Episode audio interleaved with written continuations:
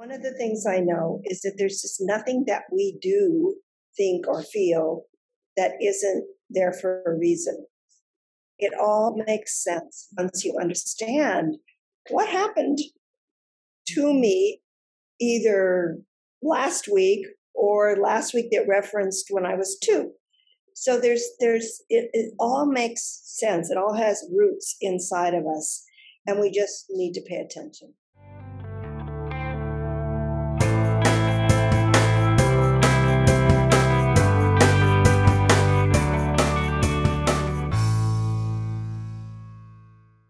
Hi, everyone. Welcome back to the In the Lead show.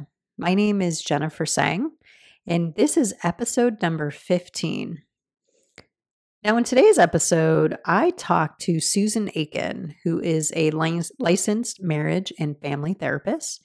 She happens to be my therapist, somebody I have been talking to for a number of years. I want to say it's probably going on like five years since um, I met Susan and started doing the work in therapy. And it's been an amazing journey, at least for me. Um, all of the work that we have done over the years has been profound for me and just helping me become more of the person that I've always known I could be and accepting that and developing that new relationship.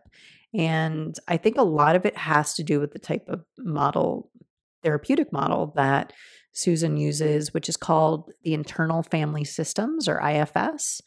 And I know for me, I think there's a lot of ways that we can use IFS. We don't have to be a therapist, we don't have to even be in therapy, but understanding the different tools and ways that IFS you know can help you become a better leader, become a better parent, become a better friend, just become more of that person that you've always wanted to be. But for me, this felt like a missing piece. It was, you know, a, a, way in which that really resonates with me and how I kind of look at the world. I find that the model incorporates a lot of like Eastern philosophies, and it's all about just witnessing and experiencing your life, um, whether it's currently today in the present tense or you know, earlier in your life when you were a child and maybe went through or had experiences, had maybe traumas, uh, how to really come to terms and accept and witness all of those things, I think has been extremely invaluable. And I think, again, there's a lot of tools that we can use from the IFS way of thinking into our leadership and how we lead ourselves and we lead those around us. So I hope you enjoy listening to the show today. For anybody who is new to the podcast, I'm just a little quick intro. My name is Jennifer Sang, and I am a certified coach. So I get to work with leaders, entrepreneurs, people, educators, people who are looking to develop more of their leadership presence and develop a deeper understanding of themselves in Today's episode, Susan talks about how she likes doing the deep dives.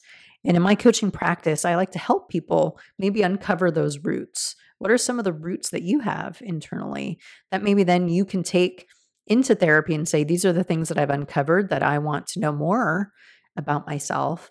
Um, and now let's go and do some deep dives in therapy and help kind of heal that. So I love the work that I do. I'm really passionate about it. If you are interested in connecting or you want to have a conversation, if you're interested in being a guest on my podcast, you can reach out to me through my website, www.coachwithinsight.com. And welcome to the show.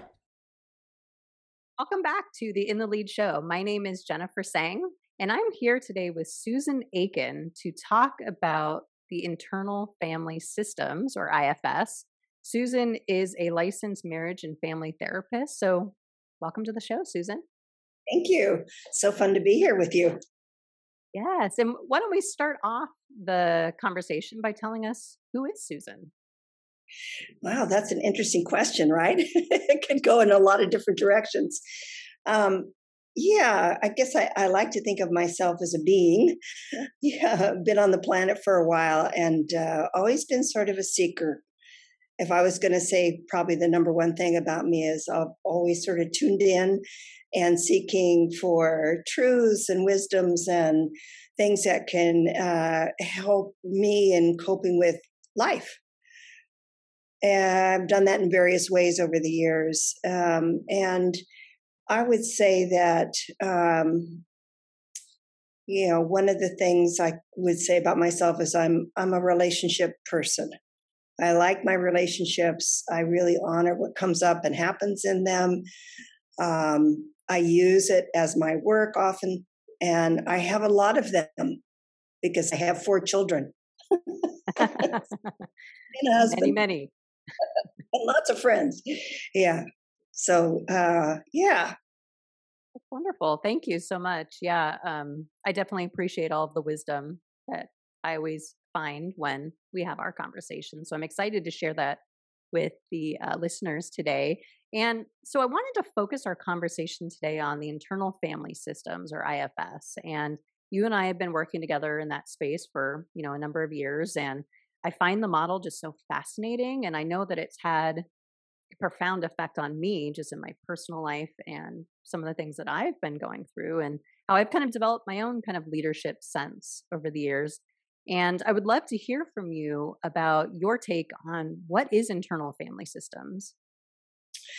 Yeah, I discovered internal family systems as a therapeutic model uh, probably four or five years ago.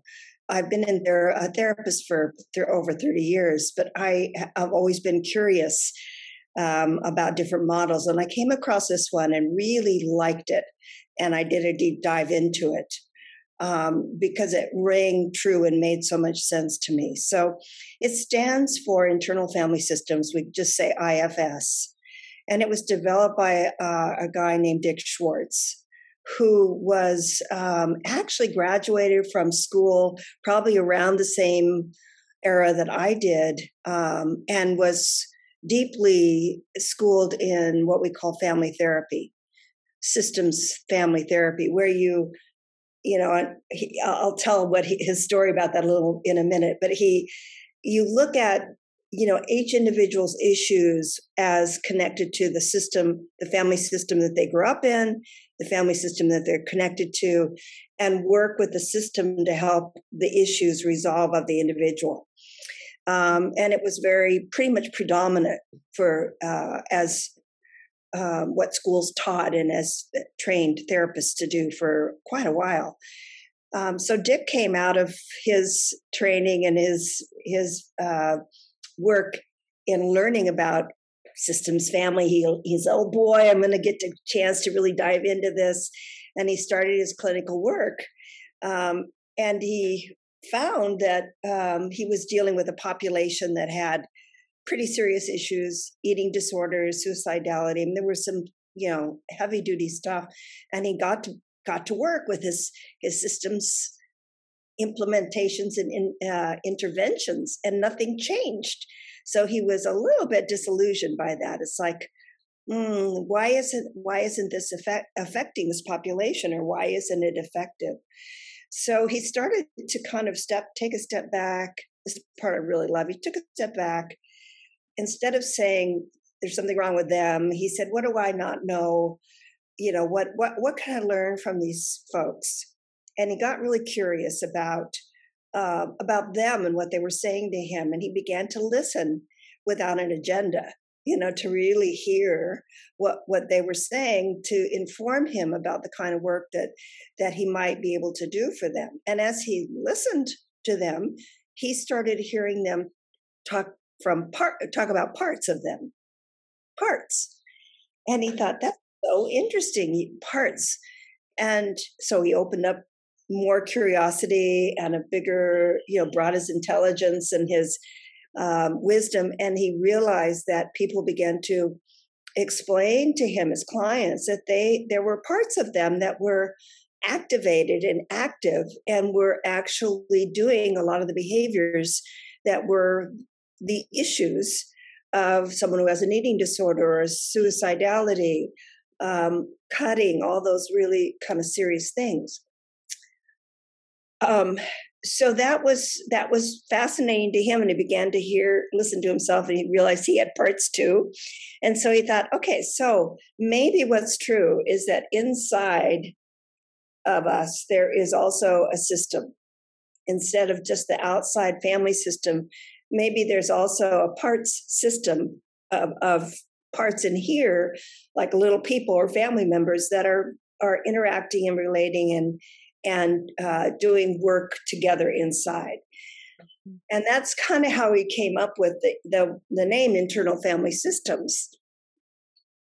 So he began to categorize what he, you know, over time, listening to clients, categorize kinds of parts that he was hearing from. Mm-hmm. And he began to create, you know, little clumps. So this sounds like a, a protector or a manager.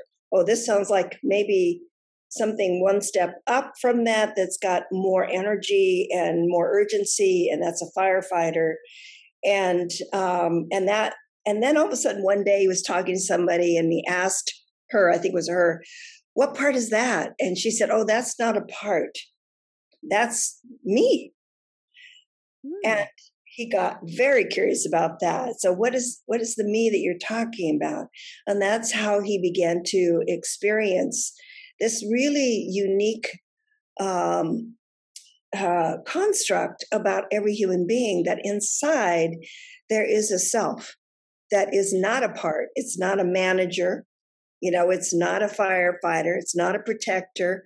And it's it's also not wounded and it's in there and it has these um, qualities of calmness and compassion and creativity and wisdom, intuition, clarity, connectedness.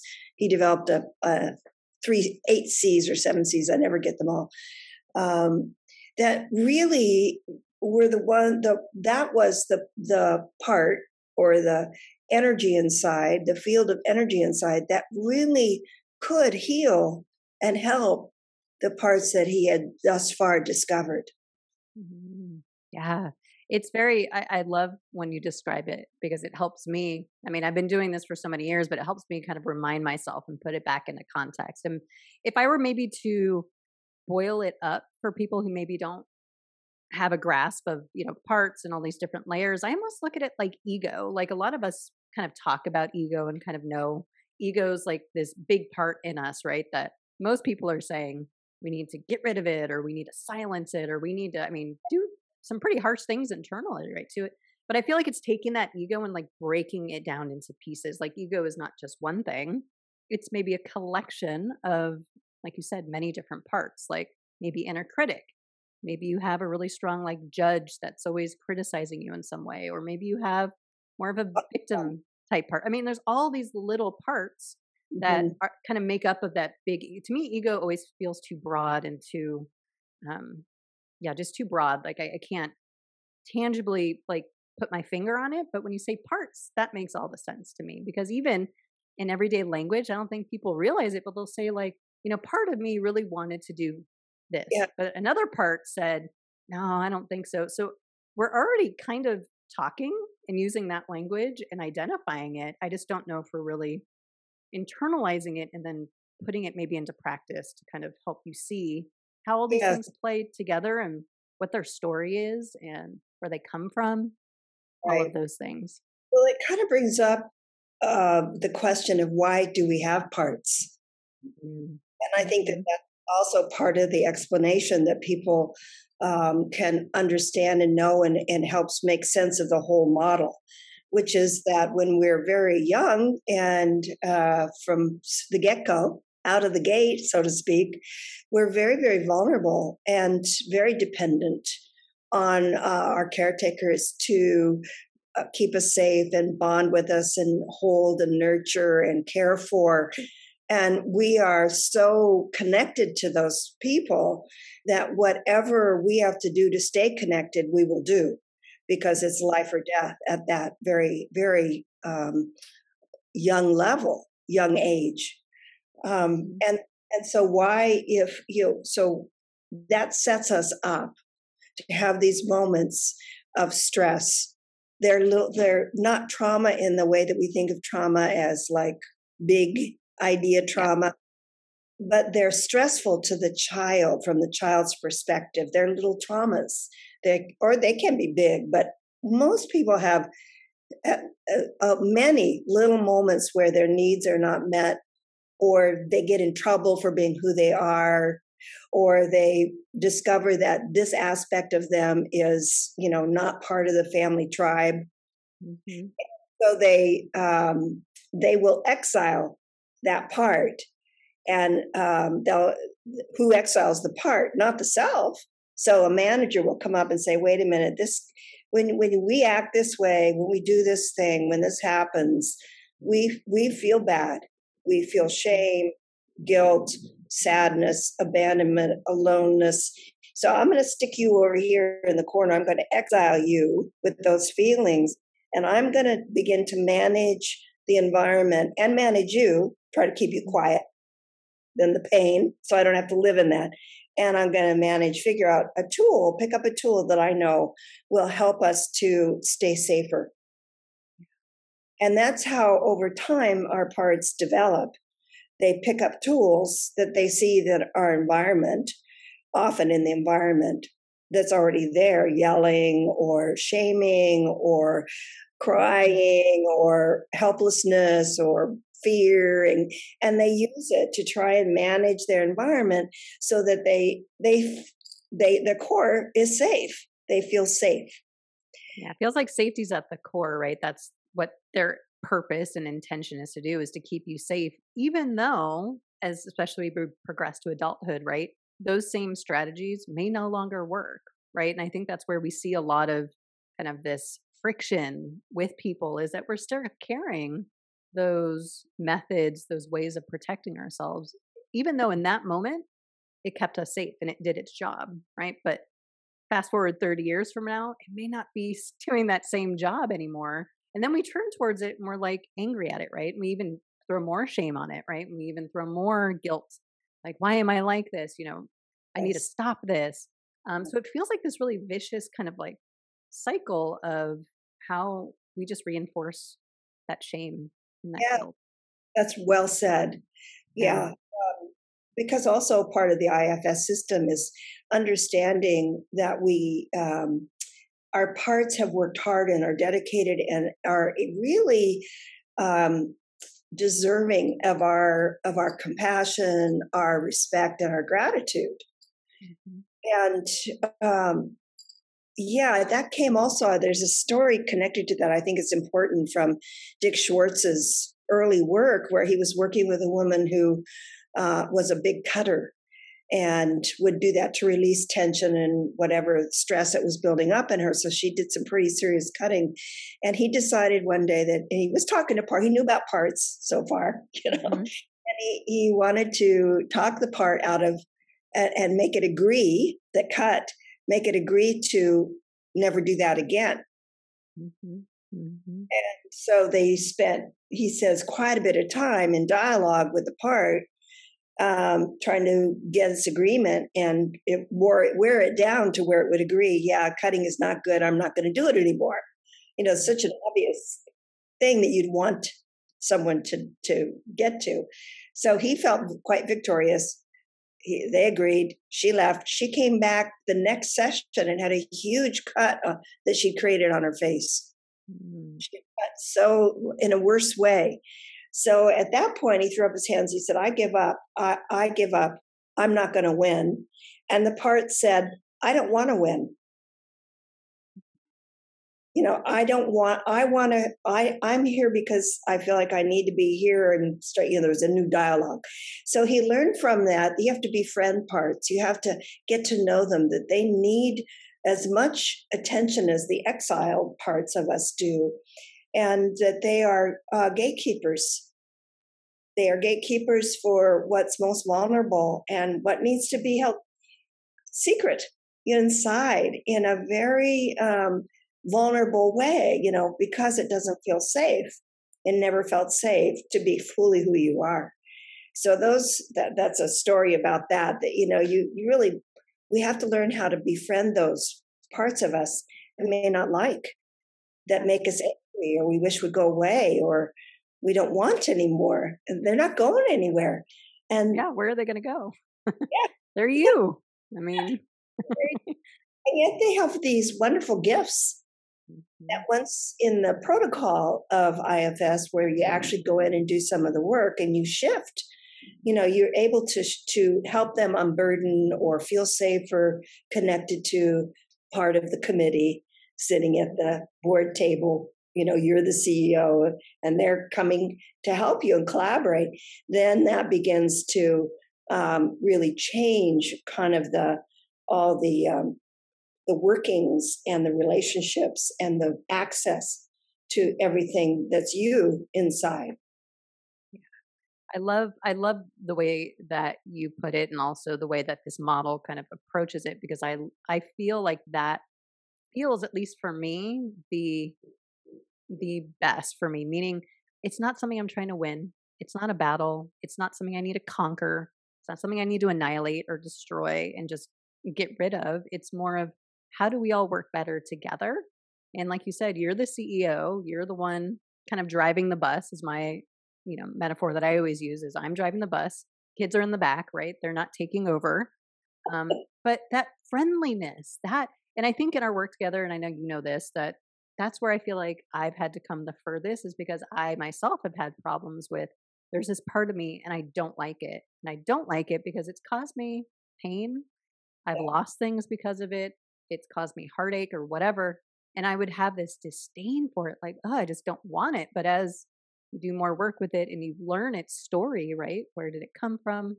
What is it trying to do for you? It changes that whole perspective. And now it feels more like like a partnership and not like this we're always battling because for me it felt like it almost that fueled my anxiety, that fueled my just inner conflict where it exacerbated everything so much where now it just feels so much more calm where it's like we can have those CEO boardroom discussions, right? Where it's not feeling like we have to like fight or really struggle to get there. So it uh, my point in all that is it feels like a journey and it feels like it is this kind of friendlier approach befriending yourself all over again in all parts yes is what it really yeah. feels like to me at the core. Um, another thing I wanted just to touch on real quick that I think is so important that you said is understanding trauma, because that's another thing I had to really wrap my head around is like trauma isn't just the big stuff, right? The really big events that we all think of as being trauma, but it's all the little things. And I like how you said, just when your needs weren't met, like let's say you, you wanted something, you were hungry, and your your mother turned around and slapped you or yelled at you, right, and said, "Shut up," right? Like that is a little tiny like micro trauma that stays with you, and over time, as it maybe happens over and over again, you probably develop a part to how how in that moment can I give me what I need and protect myself so yes. that I don't feel this pain. And the last thing I want to just say real quick, because I know there's probably people out there, parents, we're not saying that there's anything wrong with you or you, you know, you messed up your kids or, you know, I think that's another thing I had to kind of come to terms with. It's not about blaming or it's not about wanting someone or seeking some kind of forgiveness. It really just feels like understanding, just mm. having a deeper understanding of what happened. And by doing that, it opens the door for compassion. It opens the door for that mm. kind of natural empathy and forgiveness, not, you know what I mean? Because I feel like some people can interpret it that way as like, oh, you know, you're putting all the blame on me. I'm sorry, I did the best I could. And it's not about that. I don't know. I think it's real. It's one of the things I constantly deal with with people, uh, clients in my practice is that it's hard for people to not feel guilty when they have their own kids like oh my gosh what am i doing and i just say don't worry you're going to do it no matter what it's sort of right. i use yeah. the f but i won't hear um, uh, your kids it's just part of the game um, mm-hmm. and the other thing is being uh, putting aside the guilt of looking at their own parents' childhood through the lens of what it was like for me as that child, instead of well, they there. I, I had a great child. So many people will say to me, "I had a great childhood." I hear that so many times, and I think it's true. You did. You had a great childhood. And what was it like to be you in those moments where your needs were not met? That's and it's not your parent may not even known, you know, mm-hmm may not be aware.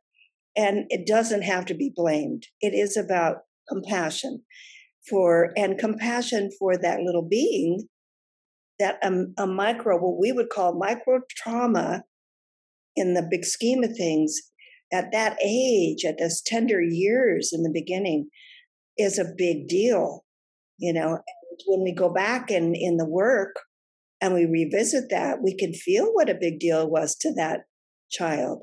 That's part of the healing of it, you know, and part of the of what was needed, re- reclaiming what was needed back in that time, and and was not didn't ha- we didn't get for whatever reason, right? Like you said, and uh, yeah, another thing that's coming up for me that feels very strong is the power of witnessing because I feel like and I feel like a lot of us try to avoid that, maybe because it's uncomfortable or it's painful or whatever it is. But I feel like that's a big part of the journey too, is just going back and seeing it. And like you said, really experiencing what it was like to be that child who didn't get their needs met. And again, in that feels like that's where that doorway of compassion kind of opens. And it, it, it's what I'm saying is it feels like by doing that work and getting really nuanced and kind of understanding and witnessing, it naturally brings this feeling of empathy and compassion and all these things that we're always searching for, especially as leaders, especially in organizations. We talk about that a lot, but I, I don't feel like we do it enough. I don't know. That's just my take. Yes, but, I really, really like that. It's it's it has been spoken of so many times in so many ways as you're saying that I'm I'm I'm remembering some of the old adages um, about you know walk a mile in my shoes, you know blah blah blah. There's many many sayings that have been developed over the years to try and describe that, and I love the doorway of compassion that you talk about that comes from really witnessing, uh, and uh, yeah, I think compassion is huge huge in our healing of the planet and the, in our workplaces, in our families, in our personal relationships. I mean, yes, yeah. to really open that doorway of compassion to that means really getting it, you know, what it was really like in my own work in IFS, which I've done. You know, I've gone back to memories uh, I had of things that I knew about, but was really, uh, they were like a like a uh, photograph. They were kind of flat, you know, mm-hmm. and they might even some of them were family jokes. You know, they were ha ha family. Um, and I go back uh, in the work and be be there, walk in. It was an amazing thing that we actually can do in visualization and and um, go back in time in our in our inner system and be there in a very real way and the the feelings that I didn't know were there. I had no idea, you know, how deep a feeler I was at that age. Mm-hmm. And, and as we are, as I've come to realize, we're all fe- deep feelers at that young age. That's what we are. And so, yeah, it's the, the compassion for self that I got from that is also something I can bring forward into my relationships with other people. And it's made a tremendous difference. Yeah, and that's the other thing I was thinking as you were talking was it feels like as like a leader, if you understand your parts and you understand your system, you can then start to extend that and also see kind of parts in other people. And that's what I feel like I, I look at now when I see conflict of any kind or somebody speaking up and really angry. It's like I identify that as a part. I say, oh, okay, that's a part that's coming up right now. And that also helps me kind of create that space so it doesn't feel like the parts need to battle. There's no like conquering and who's going to, but it's more of that self perspective going, oh, yeah, okay, I noticed that part. And it feels easier for me to kind of stay in kind of self mode and not let the kids take over the bus. But by just, you know, really noticing what's going on in you, I've noticed that it helps you see that in yeah. others and in turn creates better relationships and just oh, better yeah. interactions amazing. I mean, there's, there's, uh, yes, I love that because I've got parts in my bus that will run you over if they seats. Like, okay, I'm coming to get you. Yeah. Uh, you know that when we react when our when we're not aware that our parts are reactive and of course that's a that's a neuro, that's a neurophysiological experience to get triggered to feel that to have that rising up of emotion and reactivity when we're not aware of that then those parts are in action and they take over and they're they've got a job they know how to do it and away we go um, and often uh, what i say is our parts our protectors they're not relational. They don't care about the other person. They only care about safety and vulnerability and whatever it takes to make sure that that happens that i'm safe. If it means winning if it means you know shooting you down if it means criticizing whatever it does it's going to be they don't care about you. They care about me and I think in leadership, you know, when you mention leadership, if you, and I know people all had this experience, and I've worked in Silicon Valley for so many years, and I have time and time again listened to my clients who work in companies come in and have incredible ex- trauma around one manager who mm-hmm. so unaware of parts and what they're doing and not and they're not in self they're not in that that essence of who they are as a human being at the best and highest level. You know they're in a part because they've gotten activated. And i've seen tremendous trauma ensue from just one person in at some management level in a company. Um, and and of course the juice for the client is uh, accessing their parts and realizing what's got it getting triggered in response to that manager or that person uh, in the workplace. Such a helpful thing to be able to untie that knot, you know, and and come into some place where you understand and feel compassion for them and you. Yeah. Yeah, no, that's such a great point. And I know there are a couple of people that I I coach that have what I always refer to as PTSD, but it's again those micro traumas and probably an environment that was very toxic and they may not have even realized it. Like maybe their parts were activated and protecting them in some way and but then they leave that position and they're like why do i still feel this way? I still feel almost like i'm back i'm in that situation even though i'm not. And they're noticing like oh my gosh like i was going through trauma all of those years or however long you were in that situation and it really affects people and it lingers with them for can be years, you know. Yes. Um, yeah, it can be very traumatic. It's so yeah. threatening. The workplace is such a family, you know. I mean, it's just so hierarchical, and there's so much power differential, and so much of that in the, you know, the the trees of whatever you call those things in companies, you know, the tree of responsibility or, or what are they organizational organization org well org charts we have RACI you know roles and responsibility yeah all kinds of yeah, yeah. which it all makes perfect sense but if you have somebody in there who is really um you know triggered by power use of power or fear or so many other things then it it it starts to trickle down it can trickle down all the way from the top i've seen that over the years in Silicon Valley. Well, um, it can also erode the foundation, which I'm also a big believer, which is why with this podcast, I want it to be for everyday people, not just managers, executives, but what can, like for me, what can I do to impact um, in a positive way the psychological safety of people on my team, people I come in contact with, because you can have the trickle down, all the fear, control, um, narcissism. But if you have somebody on the team who is very toxic, who's very narcissistic, who, and I've come across that many times, and that more than anything will destroy the culture, the safety, the well being of the entire collective, the team. Yes, but, but organizational just takes one. And it can only even take one time. But organizational charts support business, they don't support people, they don't support the systems right. that actually support the business. And then we see just continued dysfunction, right? Because of all those layers and the, the power struggles and who's going to get on top and what do you have to do, like cutthroat. All of that is to say that it is damaging our organizations and our people and you know significantly. Yes, and I, I love your vision of doing something about that. I mean, I just even we've talked about it before, but today it really strikes me, um, especially that that I'm just excited for you to be out in the world and doing, you know, thinking about what can I do? How can we how how can we change things? So what comes to my mind is right at at the human level. There's some really basic things that people need in order to feel okay. They need to feel like they have, they belong.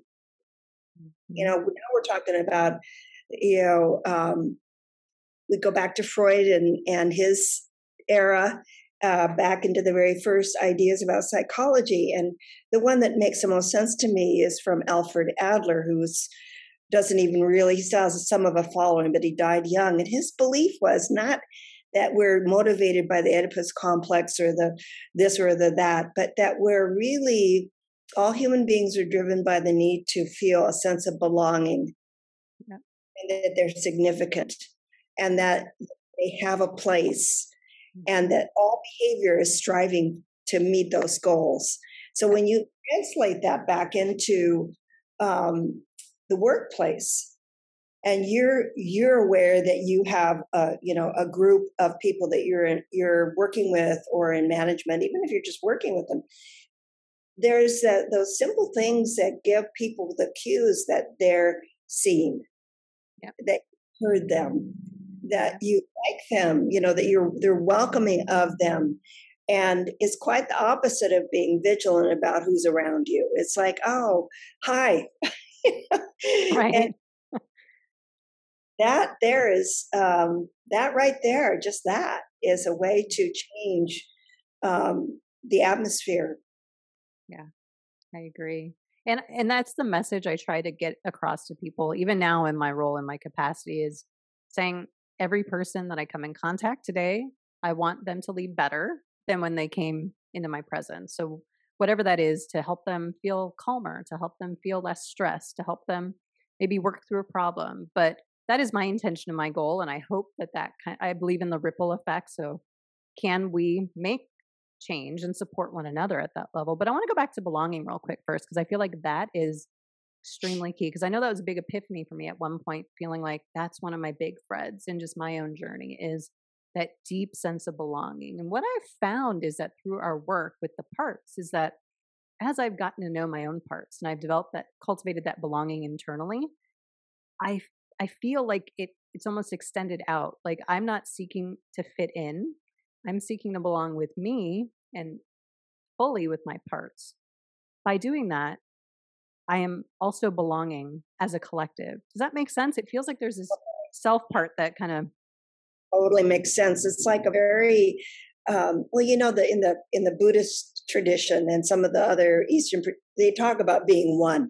We are one, and, and Native American we are one we're all connected so i think when you when you land in that place where you're know you belong with you you know you have that sense of connection to yourself and you belong with you. I belong right here. You belong.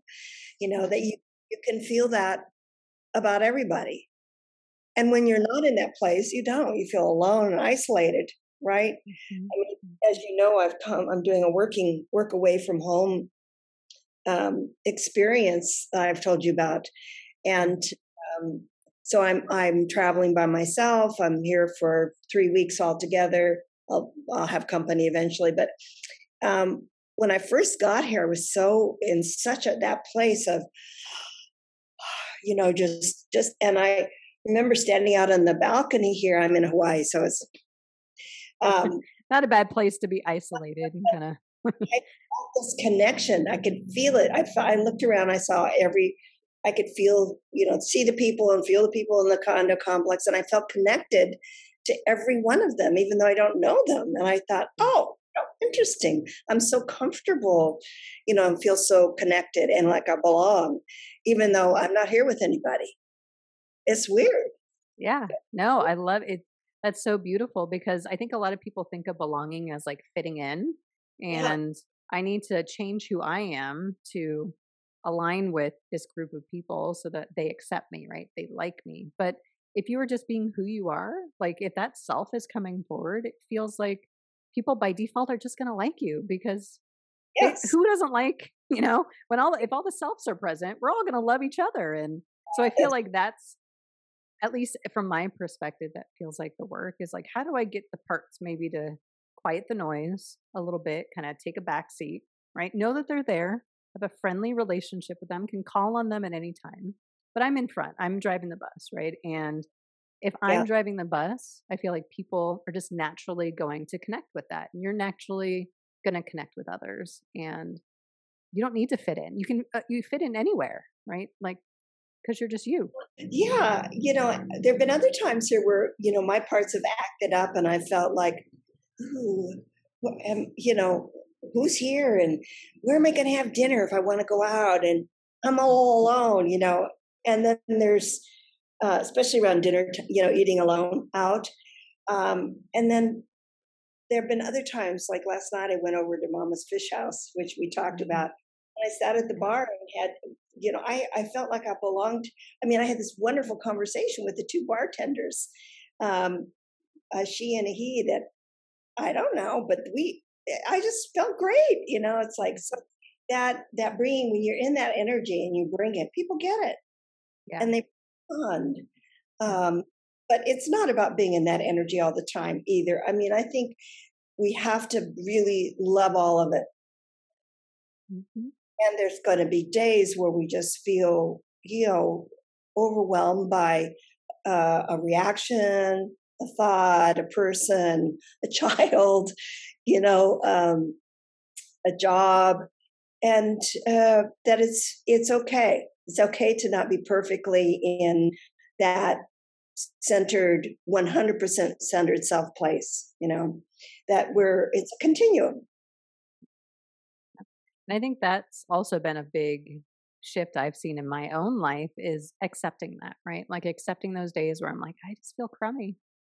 I'm just not in a good mood. Maybe I need to go take a nap or I figure out self care things, right? That I need to do to support myself. But yeah, just accepting, like, "Ah, I don't feel good. And what I've noticed is that the more I do that, the faster I actually move through whatever's kind of coming up and I can shift more easily and more quickly back instead of like getting into a rut, right? And letting it kind of consume you maybe for a few weeks. Now it might just consume you for a few hours or a couple of days. Um, but I feel like that acceptance part is so critical, at least for me. I've noticed it's been absolutely building that resilience. It feels like resilience, like that is accepting it, processing it, letting it flow through you.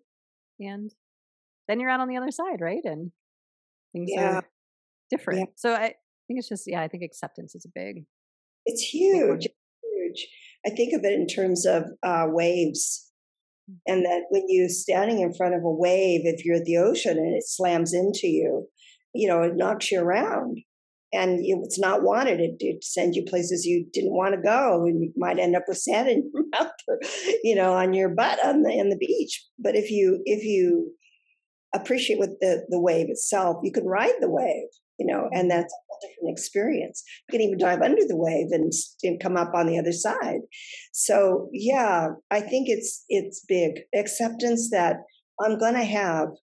For me, it's like I know I'm a deeply feeling person. I'm just a real sensitive bug, you know, and that means I'm going to respond to things in a sensitive way. And knowing that about myself and loving that about myself, accepting when I get reactive or a part of me just comes up and, you know, has a mood. As a mood. I love it. I'm going to use that from now on. I'm having a mood. I'm having a mood. And I, I can say to myself, it's okay, I'm having a mood. You know, hi. What's wrong with that? Yeah. I know you well. Welcome back. um, yeah, but I, and again, even just as we're talking, right? It's that, again, that friendlier experience, right? Where I know I think you're the one who gave this to me resistance equals persistence. And I feel like the more that I resist something, no, I don't want to feel this way. Oh, I got to make myself feel better. Oh, like it persists, right? It continues. But the moment I could just go, okay, hi, like I know this well. You're back. How's it going? Like just have that friendly kind of noticing in conversation with myself. I feel like helps kind of get me again under that wave and I can come out the other side where I'm not resisting it so much, which I know for myself that's been a problem. I see it with others where it's like we really want to, or, er, or er, why do I feel this way? I don't want to. Ugh. Like, how can we just kind of surrender to it and just, okay, yeah, I'm feeling bad. What can I do about it now? Yeah, What, yeah, what do we need? What work do we need to do? yeah, yeah. I know. A couple of things come to mind here. It's like we need to stop making ourselves a self improvement project Yes. Amen. because that means, you know, we're constantly struggling. Uh, that's one thing. And um, I had another thought that went away because I'm watching a surfer right now. it, oh, it's painful being in Hawaii. yeah, apropos, apropos. Yeah. Um, the other thing is, um, yeah, what we resist persists. So I was thinking about childbirth and the um, back in my day, you know, they, everybody was doing uh, the Bradley method or Lamaze, and there was this anti drug thing going on with pregnant women. I got over it really quickly, but what I, I had I had a number of births, and my second birth I had really tuned into the Bradley method. I really loved it. It was about relaxing around the contraction. So Mm. it didn't, re- you know, you didn't hoo hoo and ha ha. The Lamaze I thought was so stupid. So I hope I don't offend everybody, but for me it was like no, I didn't uh, hoo hoo and I tried it. It just didn't work. Didn't do anything. But when I relaxed, so here comes a great big wave of contraction, and for some reason my I was able to do that. Mm. Relax around it. It was like the pain was so much less Mm. it was amazing how relaxing as the pain came allowed it to come and go without any tension in my body which added to the pain Right. so that's kind of the that's a great metaphor right for what you're saying as as a wave or a trigger comes a, a mood comes a feeling comes realizing that if you can not resist and tense around it and try to figure it out and improve yourself and oh my gosh i've gotta i better sit and meditate or i better do this or i better listen to a podcast or i better do sorry this or that. Like we can just relax into it and say here you are. Mhm. on i'm here with you. Yeah. and it comes and it goes It really does. And it ebbs and flows a lot. And I mean, obviously, you know my journey too, but I see that a lot where it's like I get into these like cycles where I'm like, just not feeling 100%. And Yeah. I'm just feeling kind of, uh, you know, maybe malaise or just feeling like indifferent or upset. But it's like, okay, I feel that way.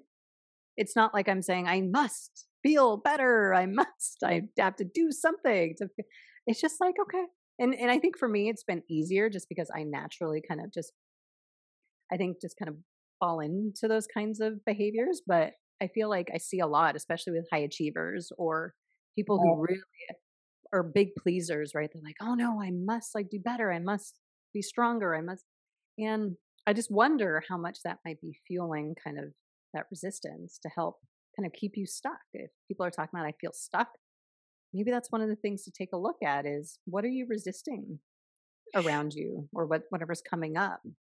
Yes.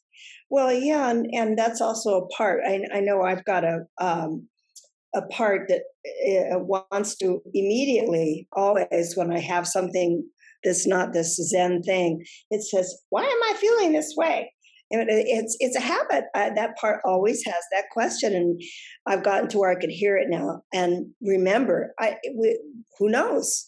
We can find that out if we want to but you know we don't have to. That's not that's not what the part it's not what the feeling needs you can even look at it like that.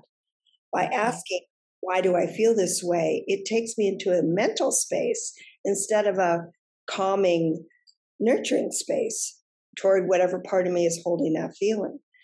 Um, so i think yeah i and the self-improvement thing too.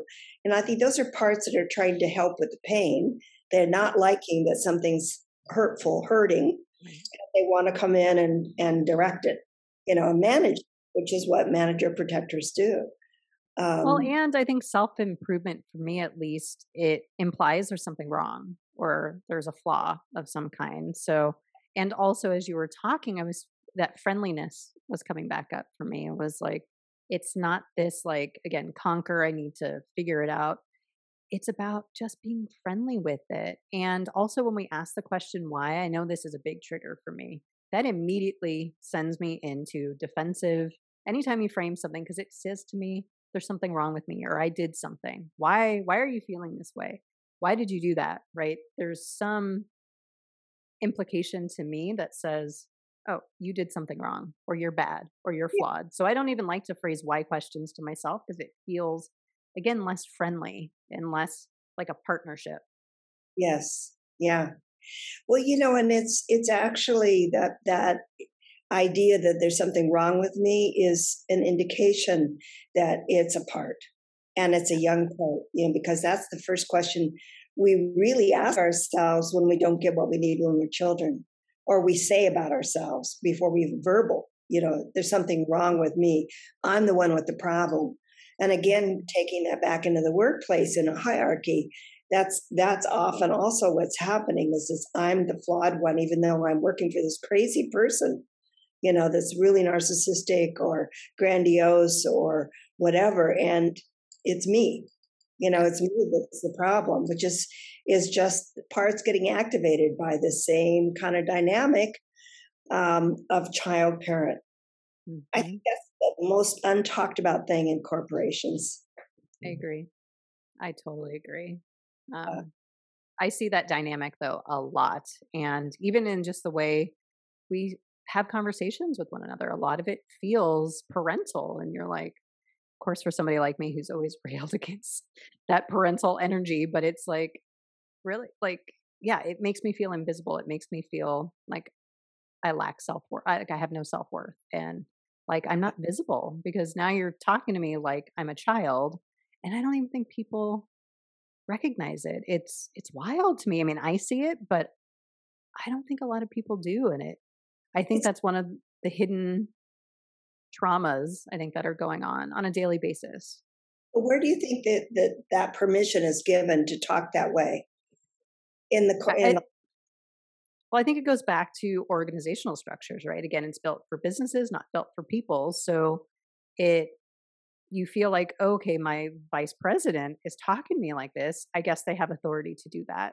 Um, I I must have done something wrong like there's a lot of shifting with accountability there's a lot of shifting and blaming um, especially when things go wrong their parts are getting activated right and they are unleashing that on people but i think it's part of that hierarchy right of me feeling like oh you're my superior so i guess again like a parent what you say must be true what you what you think of me or whatever your perception is that must be true and so i feel like it's it's part of that hierarchy and it's and i think we're just conditioned to believe that.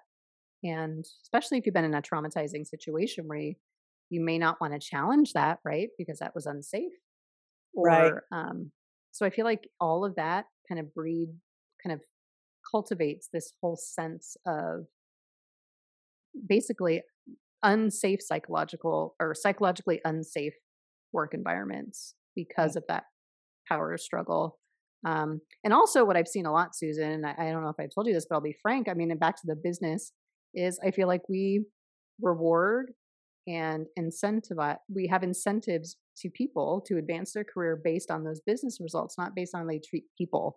So I've come across a few people in my career where they were extremely narcissistic, extremely toxic. I mean, really, really bad, actually. I mean, really bad. And they were promoted they were, you know, continued to move up the chain. And as you see that, think, oh my gosh, that is traumatizing. I mean, I was basically a victim of this person's, you know, negative treatment, and now they're being rewarded for it. Oh my gosh. Wow. Mm. Like, what does that do to people? And then they feel like, wow, I can't, I can't speak up.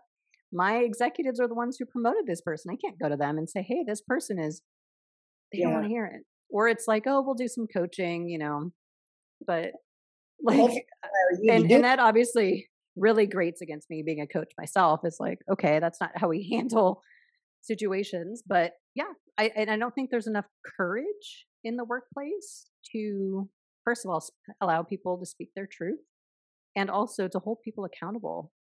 Um, I just really don't see it, to be perfectly honest. And I hear it from every a lot of others in yeah. other companies. It's there isn't enough accountability and courage and focus on how we treat people. It's about what innovation no. can you?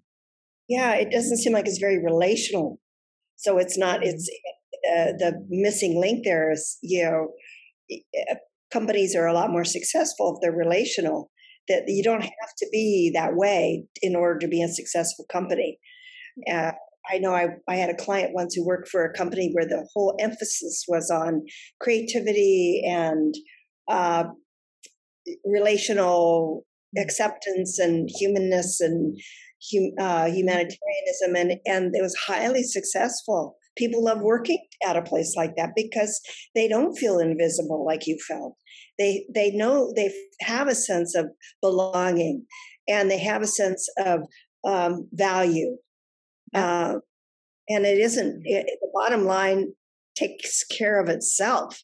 You know, it isn't it isn't about being mean to people or treating them like they're lesser and um, being parental or being authoritarian. You know, it's, uh, it's a shame. It's a shame. Yeah. It doesn't that way.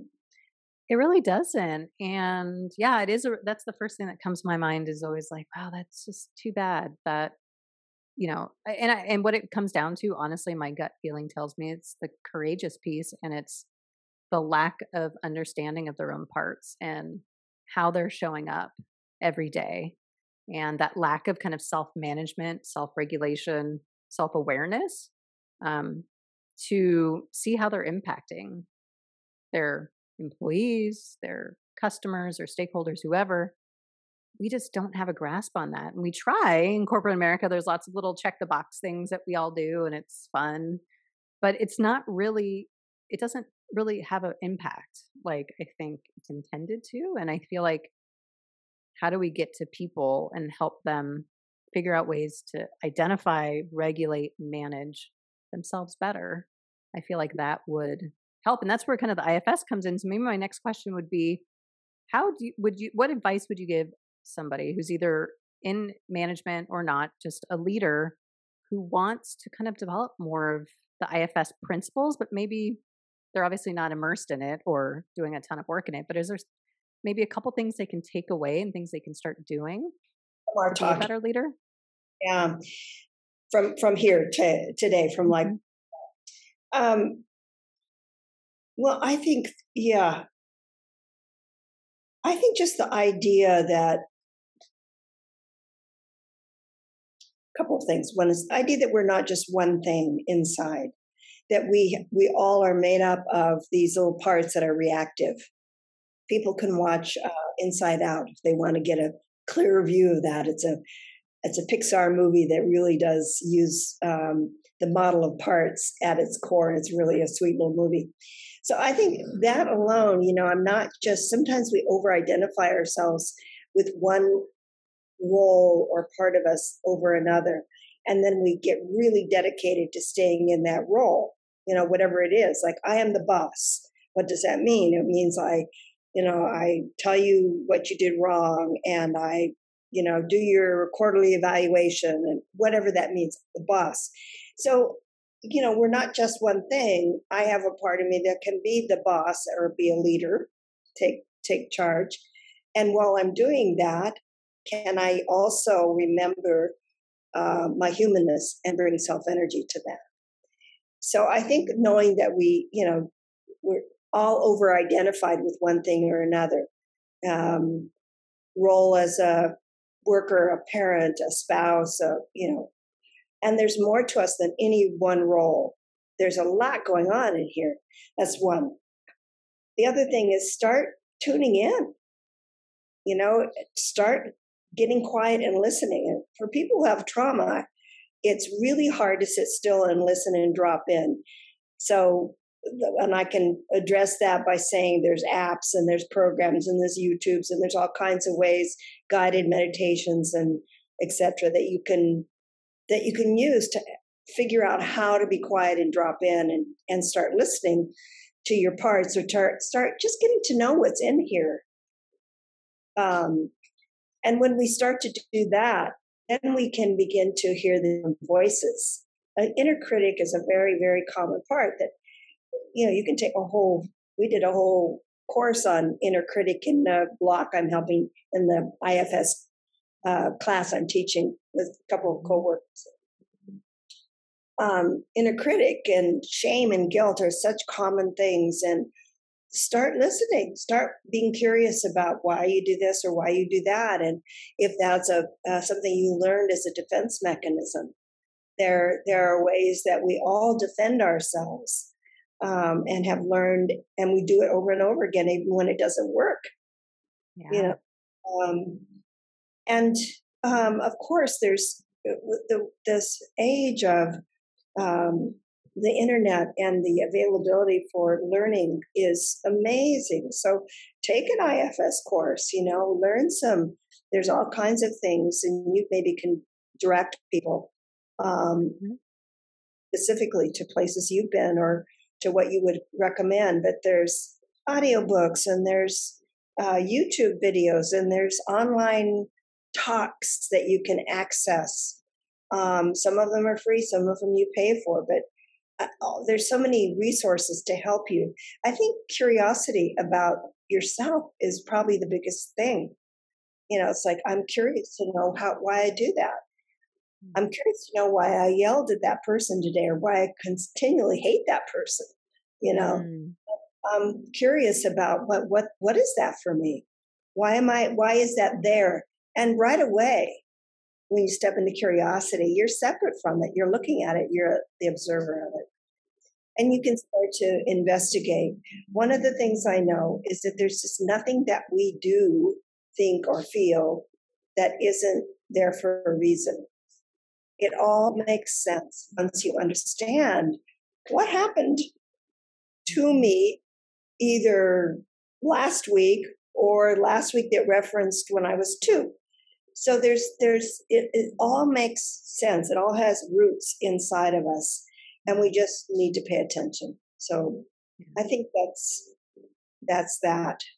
I love that you brought up curiosity though because that for me feels like it's kind of at the foundation of everything that we've talked about and all of the work in ifs right is being really curious and just starting to notice what's happening, like what's coming up for you, how you're interacting, but noticing again in a friendly way. It's not a, why are you doing this? Or you shouldn't do that. But it's more, okay, I see myself in this situation. This is how I reacted. Okay. Now, now what? Like, or what do you have to tell me? Or what, you know, but again, just getting very curious with it in that open, friendly way that builds that partnership um, just to give you more kind of insight and just to get you a little bit deeper connected internally to understand yourself just a little bit better. And I just noticed again for me, I can only speak for myself, but how much healing comes from even some of those simple things. Because I feel like what feel what feels true to me is the reason these things keep coming up, and when they come up strong, it's usually really wanting my attention. So what would happen if I just turned towards it and just worked with it a little bit, right? And noticing the more I do that, the less loud it gets, the less intense it gets in the future. And it there's just this natural kind of healing that comes from that. And it's again going back to witnessing, curiosity, that friendliness, that open, you know, and yeah, I just think it's really powerful work that I think anybody, no matter what their role, even if they're, you know, a parent or a spouse, um, you work in an organization, anyone can really do this work. And it just feels like I, a healing journey.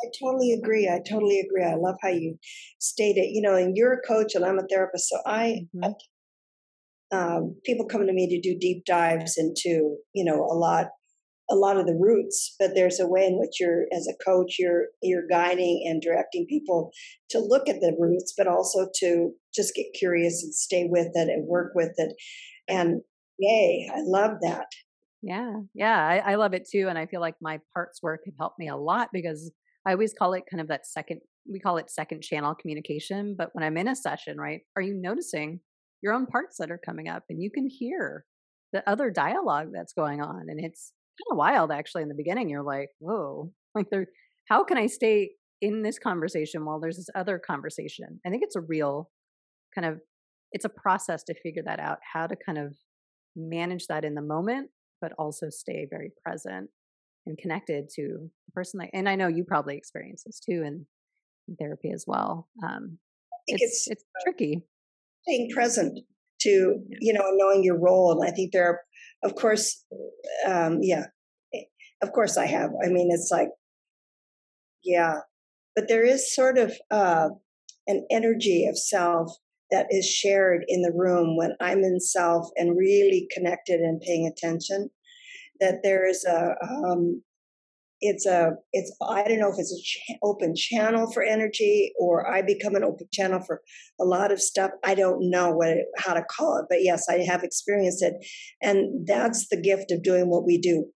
You know, that's a real gift. Yeah, yeah, and yeah, and you can yeah. do it really well by you know the more that we work with our parts the more we kind of do that work it helps create that space for you to be present so i appreciate your time today i mean i i think um, i've learned i always learn so much from you and I, I love hearing about the work and i wanted to leave you if you have any last thoughts or anything you want to share with the listeners about ifs it's pretty it's a very powerful a modality of therapy and coaching and um, yeah i i'm really blessed to and happy that i came across it and am able to share it in the work and use it as work for myself as well as clients. Um, yeah. There's a lot of wonderful stuff out there. Ifs is one of them yeah. And we'll definitely i'll make sure to link in the show notes more information if anybody's interested and how to find some of those resources that you were talking about. Um, so thank you, Susan. I really appreciate your time today and having this conversation and sharing all of your lovely wisdom with the, the listeners.